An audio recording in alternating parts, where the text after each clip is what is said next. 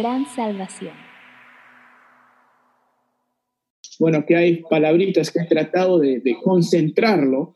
En fin, espero que tome sentido. En la reconciliación Dios pacifica, en la santificación Dios separa, en la glorificación Dios completa. Entonces, como ven, tenemos aquí un objetivo al tratar estos temas. Y hermanos, deseamos que ustedes se sientan desafiados, se sientan animados a venir a estos estudios para que al final podamos decir, ya, ahora sí entiendo mi salvación un poquito más. Y en ese espíritu vamos a orar y luego vamos a pedir que nuestro hermano Antonio continúe con la presentación de esta noche. Voy a pedir a mi hermano Eder que nos pueda dirigir en oración al comenzar esta noche. Hermano Eder, dirígenos en oración, por favor. Hermano, vamos a orar. Gracias, mi amado Padre Celestial, por este tiempo, Señor, que nos permite tener por este medio, reflexionando, Señor, en temas fundamentales, Señor, sobre nuestra salvación. Y oramos que esta noche dirija, Señor, a nuestro hermano Antonio, para hablar sobre la santificación, Señor, que es un tema que implica mucho en nuestra vida cristiana, mi Dios amado. Dirige este tiempo, Señor, en nombre de tu Hijo Jesucristo. Amén. Bueno, adelante, mi hermano Antonio. Buenas tardes, hermanos. Antes de empezar, quisiera saludar a todos los trabajadores por su día. Feliz día a todos los que trabajamos y sobre todo por mis hermanos varones, ¿no?, que estamos trabajando ahora en nuestros hogares, ¿no? Estamos ayudando acá a las esposas, ¿no?, aunque muchos lo hacemos durante todo el año, ¿no? Bien. Y también a ustedes, hermanas, ¿no?, que trabajan y sirven al Señor. De verdad es un privilegio para nosotros contar con ustedes, ¿no? Y un saludo también para todas las hermanas. El otro día el hermano Jared nos hizo una pregunta, ¿no? ¿Qué vamos a hacer después de que pase esta cuarentena? ¿Se acuerdan? El hermano Lisandro dijo, vamos a salir a evangelizar al mundo, ¿sí? Pero a mí me gustaría preguntarles en esta tarde, ¿qué estamos haciendo durante esta cuarentena? ¿Sí? Me parece que muchos de nosotros estamos en un modo corona, no de coronavirus, sino corona. Comemos, dormimos y navegamos, ¿sí? Estamos comiendo, durmiendo y navegando. He visto hermanos muy activos ahí, ¿no?, en el Facebook, ¿no?, en WhatsApp, y en fin, ¿no?, y viendo los videos, todo eso por el internet. Pero ¿por qué les hago esta pregunta, hermanos, ¿no? Porque si vamos a salir iguales, como si nada hubiera sucedido, no habrá valido la pena lo que hemos pasado, ¿sí? No habremos entendido el propósito de Dios con lo que está sucediendo con esta pandemia. Necesitamos salir transformados, cambiados por el Señor. Y eso simplemente es lo que se trata, la santificación. La santificación es otra cosa que estar más libre del pecado. Sabemos que Dios nos ha separado del mundo, ¿sí?, para lograr que nosotros cada día seamos más semejantes a Cristo. De eso se trata la santificación. Pero quiero empezar haciéndoles una pregunta, ¿no? ¿Por qué no vemos hoy muchas personas cuyas vidas están siendo verdaderamente transformadas en nuestras iglesias? No sé si a ustedes han notado igual que yo, pero de verdad no noto que en nuestras iglesias haya muchas personas, muchas vidas que verdaderamente están siendo transformadas por nuestro Señor. Y la santificación tiene que ver con la obra de transformación que hace Jesucristo en nuestra vida. Deberíamos preguntarnos entonces si estamos siendo transformados cada día por nuestro Señor Jesucristo. Hay verdaderos cambios en nuestra vida, de manera que cuando la gente nos mira puede decir, he visto el poder de Dios en esta vida. Y sé que esa persona es cristiana y sigue el ejemplo de su Señor Jesucristo.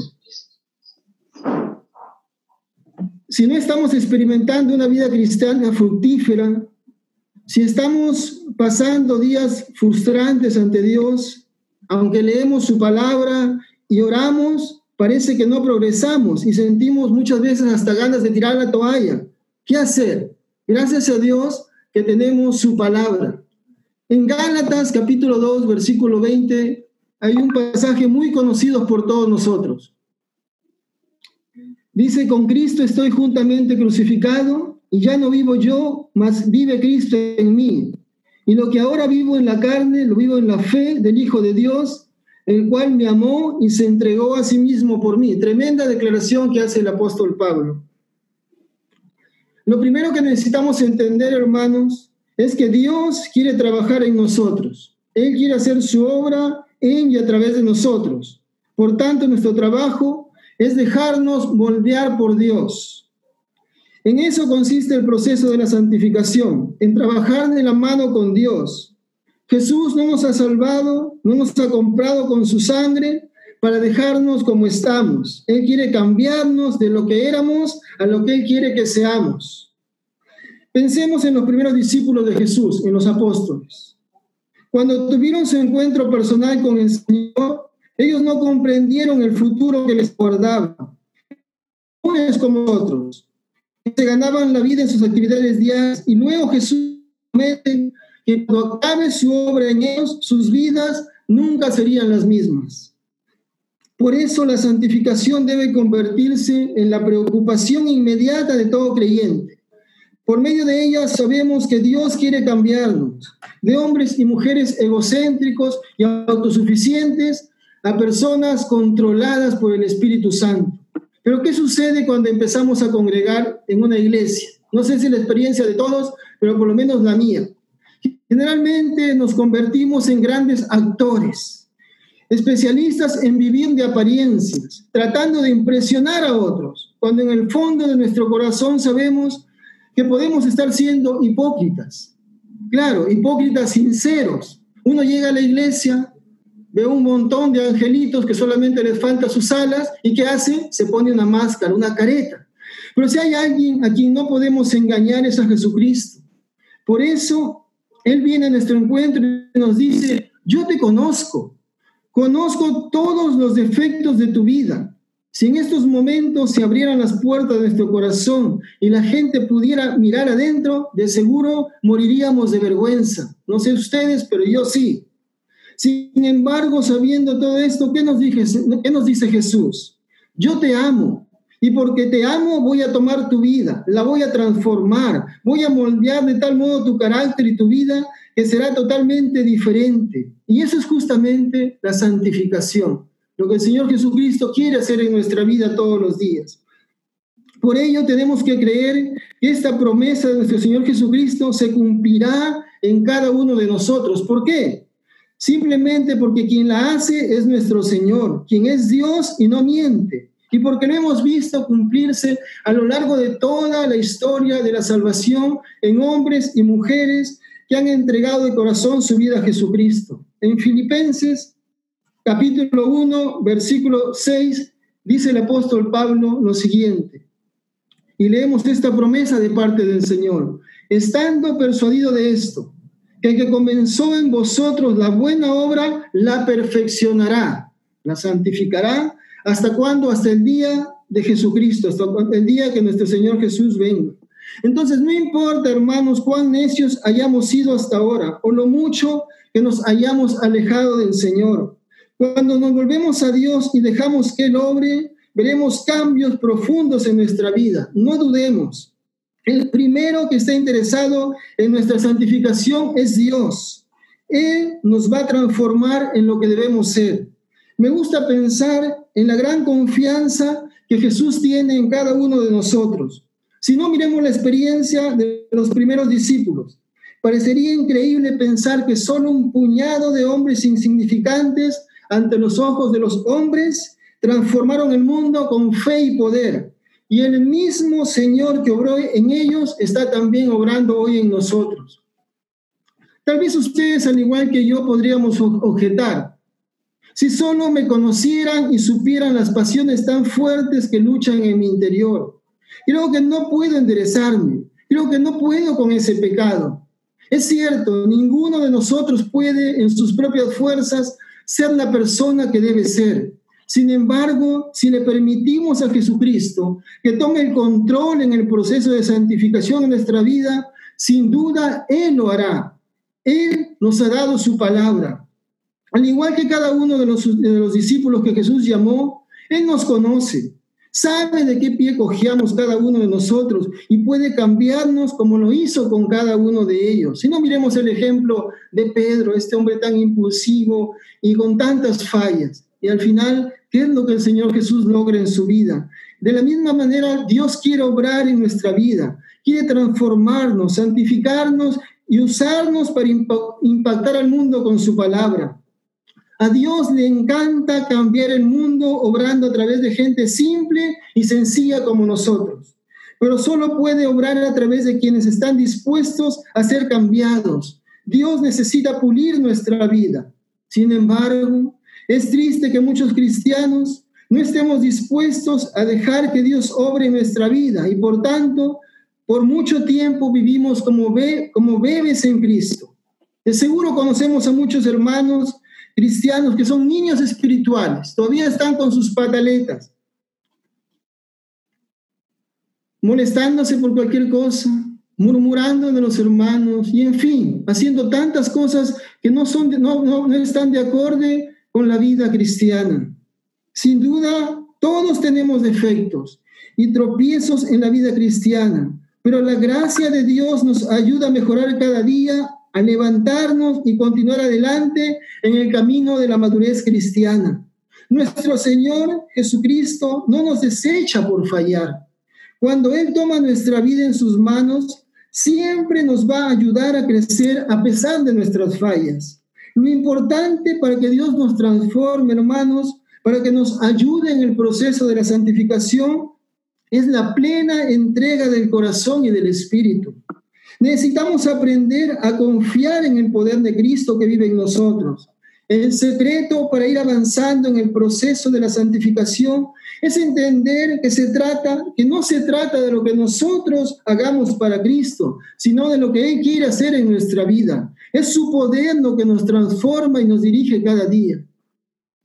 De seguro seguiremos fallando. Tendremos muchas tentaciones, pero a pesar de ello tenemos la seguridad, la confianza que el poder de Jesucristo nos ayudará a ir mejorando cada día. Sin embargo, es triste ver a muchos creyentes hoy en día que nos cuesta vivir y caminar como cristianos. Es un espectáculo lamentable que damos ante el mundo. Y seguramente ustedes, al igual que yo, nos preguntamos, ¿por qué nos negamos a dejar que Cristo transforme nuestras vidas para poder ser usados para su obra? Cuando la solución es tan simple, lo que necesitamos es abandonarnos en las manos del Maestro. Él está lleno de gracia y nos enseña siempre con amor. Nunca nos obliga, pero nos hace saber que podamos contar siempre con Él. Necesitamos tener una fe viva en el Señor, creer en Él.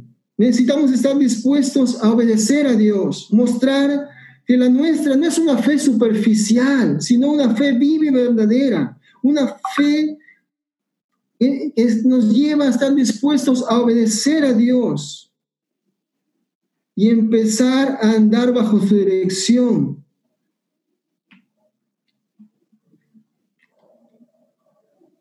Hermanos, la palabra de Dios dice que todo es posible para aquel que cree. Y Dios nos ha mostrado a lo largo de nuestra vida su poder. Permítame compartir una experiencia que me contó un pastor cuando estuve haciendo mis prácticas en Huamachuco.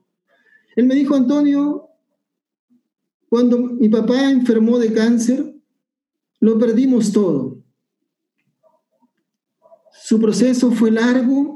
Y me acuerdo que después que él murió, mi mamá preparó una sopa de agua con fideos y papita. Y luego de cenar, comenzó a sacar las cuentas de todas las deudas que habíamos contraído. La de la farmacia, la de la bodega, la de la funeraria. Hizo la suma. Y luego nos dijo, vamos a orar y vamos a ir a descansar. En eso escuchó que alguien tocó la puerta. Era un hombre trayendo unas cajas de víveres, que no era Pablo Cenepo, por supuesto, con un sobre.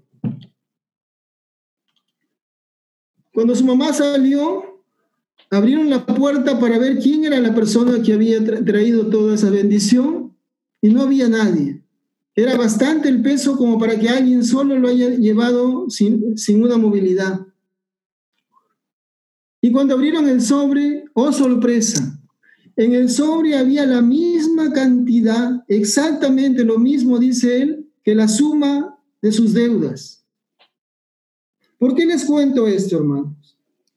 Es para que veamos lo fiel que es Dios con nosotros.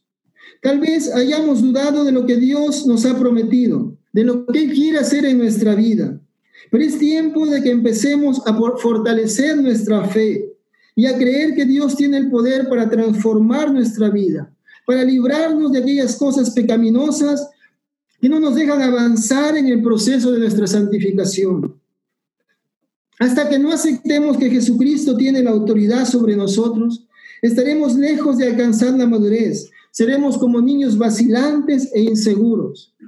Me asombra cómo muchos de nosotros los cristianos, por ejemplo, frente a esta pandemia, estamos esperando la solución en el mundo. Estamos poniendo nuestra esperanza en que pronto los hombres encontrarán la vacuna, si es que ya no la tienen. Nos negamos a ver la mano de Dios obrando justamente para hacer que el mundo se vuelva a Él, para hacer que los cristianos nos volvamos a Él, para que dejemos todas aquellas cosas que obstaculizan nuestra comunión con Dios y crezcamos cada día en santidad y fe. Es tiempo que empecemos a confiar en lo que dicen las Escrituras, ya que es nuestra actitud para con la palabra de Dios lo que nos va a ayudar en el camino a la madurez cristiana, a lograr nuestra tan anhelada santificación. Miren lo que dice el apóstol Pablo en Romanos capítulo 6, en este hermoso pasaje que habla de la santificación. Versículo 15. ¿Qué pues? ¿Pecaremos porque no estamos bajo la ley, sino bajo la gracia? Pregunta Pablo. En ninguna manera. ¿No saben que si se someten a alguien como esclavos para obedecerle, son esclavos de aquel a quien obedecen, sea del pecado para muerte o sea de la obediencia para justicia? Pero gracias a Dios, que aunque eran esclavos del pecado, habéis obedecido de corazón aquella forma de doctrina a la que fuisteis entregados, y libertados del pecado vinisteis a ser siervos de la justicia. Hablo como humano, por vuestra humana debilidad, que así como para iniquidad presentaron vuestros miembros para servir a la inmundicia y a la iniquidad, así ahora para santificación presenten vuestros miembros para servir a la justicia. Porque cuando eran esclavos del pecado, eran libres acerca de la justicia. ¿Pero qué fruto tenían de aquellas cosas de las cuales ahora os avergüenzan? Porque el fin de ellas es muerte. Mas ahora que habéis sido libertados del pecado y hechos siervos de Dios, tenéis por vuestro fruto la santificación y como fin la vida eterna. Y termina con ese pasaje tan hermoso que dice, porque la paga del pecado es muerte, mas la dádiva de Dios es vida eterna en Cristo Jesús nuestro Señor. Sin duda las Escrituras, hermanos, contienen muchas cosas que nos van a ser difíciles de aplicar, difíciles de poner en práctica. Como por ejemplo, cuando el Señor nos dice en estos tiempos difíciles, no se afanen por nada. Pongan sus preocupaciones en mí. Aun cuando vean que miles de personas van a caer muertas aquí en nuestro país o en el mundo. Lo único, hermanos, que necesitamos es confiar en Dios y en cada una de sus promesas. Por ello, insisto en preguntar, ¿cómo vamos a salir de esta cuarentena? Igual como cuando empezamos, sin haber un cambio en nuestra vida, necesitamos pedirle a Dios que nos ayude a cambiar nuestros patrones negativos, nuestros malos hábitos y sobre todo cortar de manera definitiva con el pecado que nos asedia y no nos deja crecer en santidad. Hebreos 12:14 dice, sigan a la paz y la santidad sin la cual nadie verá al Señor. Y el apóstol Pedro dice, sino como aquel que os llamó es santo, sed también vosotros santos en toda vuestra manera de vivir, porque escrito está, sed santos porque yo soy santo. Basta ya, hermanos, de dejar que Satanás tenga más victorias en nuestra vida y nos lleve a pecar contra Dios. La Biblia dice que podemos vencer al enemigo de Dios, a Satanás y a sus demonios, porque hay alguien viviendo en nuestros corazones que es más fuerte que cualquier demonio y que Satanás mismo. El apóstol Juan de manera tan magistral lo dice. Hijitos, vosotros son de Dios, vosotros sois de Dios y lo habéis vencido, porque mayor es el que está en vosotros que el que está en el mundo. Entonces, como hijos de Dios podemos hacer frente a Satanás y a sus tentaciones y vencerlas. Pero debemos estar preparados y confiar plenamente en el poder de Dios. Satanás ya ha sido vencido en la cruz del Calvario. Dios Todopoderoso lo venció y ese mismo Dios obra hoy en nosotros. Por ello debemos mantenernos firmes, seguir creciendo en santificación, porque contamos con la ayuda de Cristo, el vencedor. Sin duda vamos a seguir teniendo grandes desafíos en el proceso de nuestra santificación, pero no dudemos que Jesús va a obrar contra esos obstáculos que impiden nuestra madurez y los irá quitando uno a uno de nuestra vida.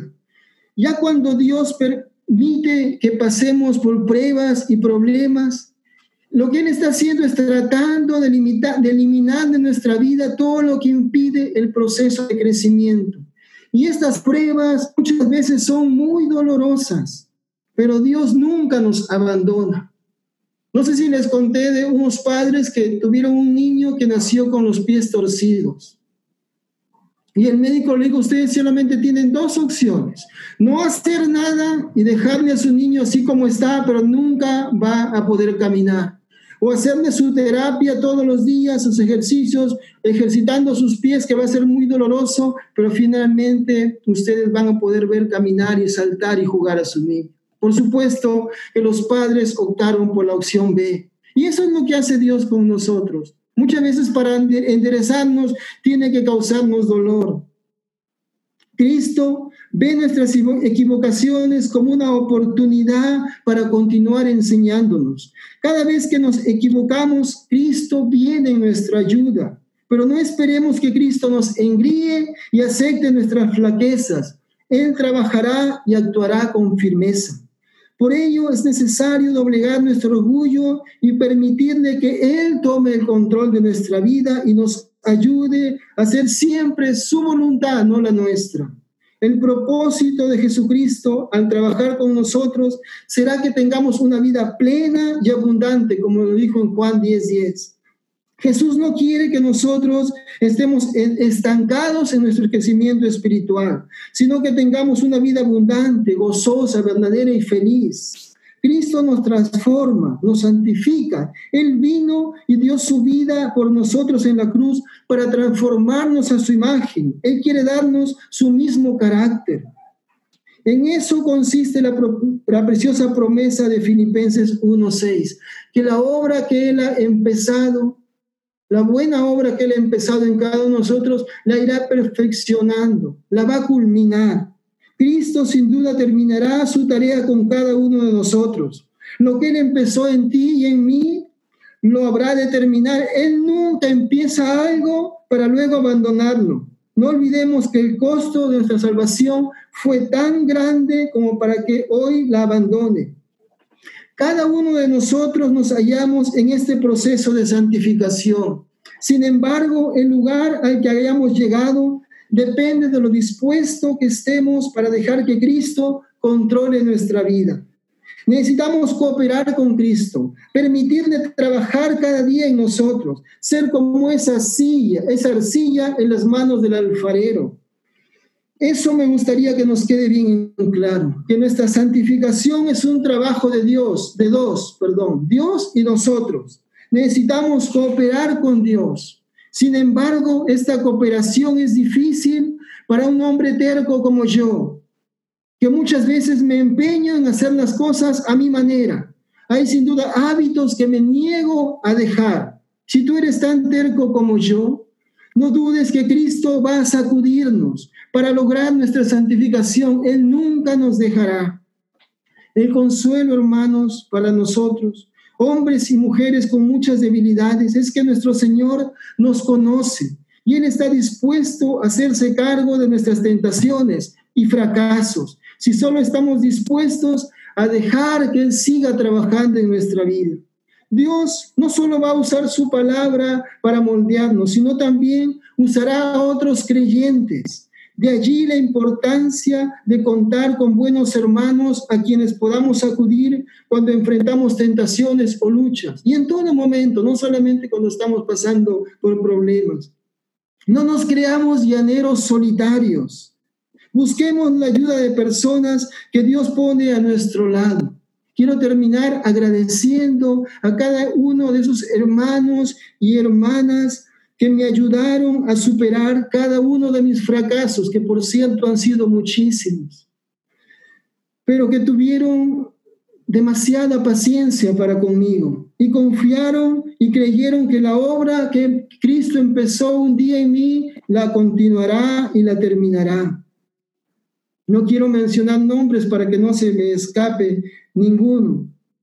Entonces, hermanos, ¿estamos dispuestos a formar un solo equipo con el Señor, sabiendo todo el amor que Él pone cada día para ayudarnos en nuestra santificación? Es mi anhelo que cada uno de nosotros, al terminar esta cuarentena, salgamos más fortalecidos, más santificados, listos para continuar siendo usados grandemente para la obra de nuestro Señor. El que ha empezado su obra en nosotros, la terminará. No lo olvidemos. Gracias, hermanos, por su atención. Nuestra gran salvación.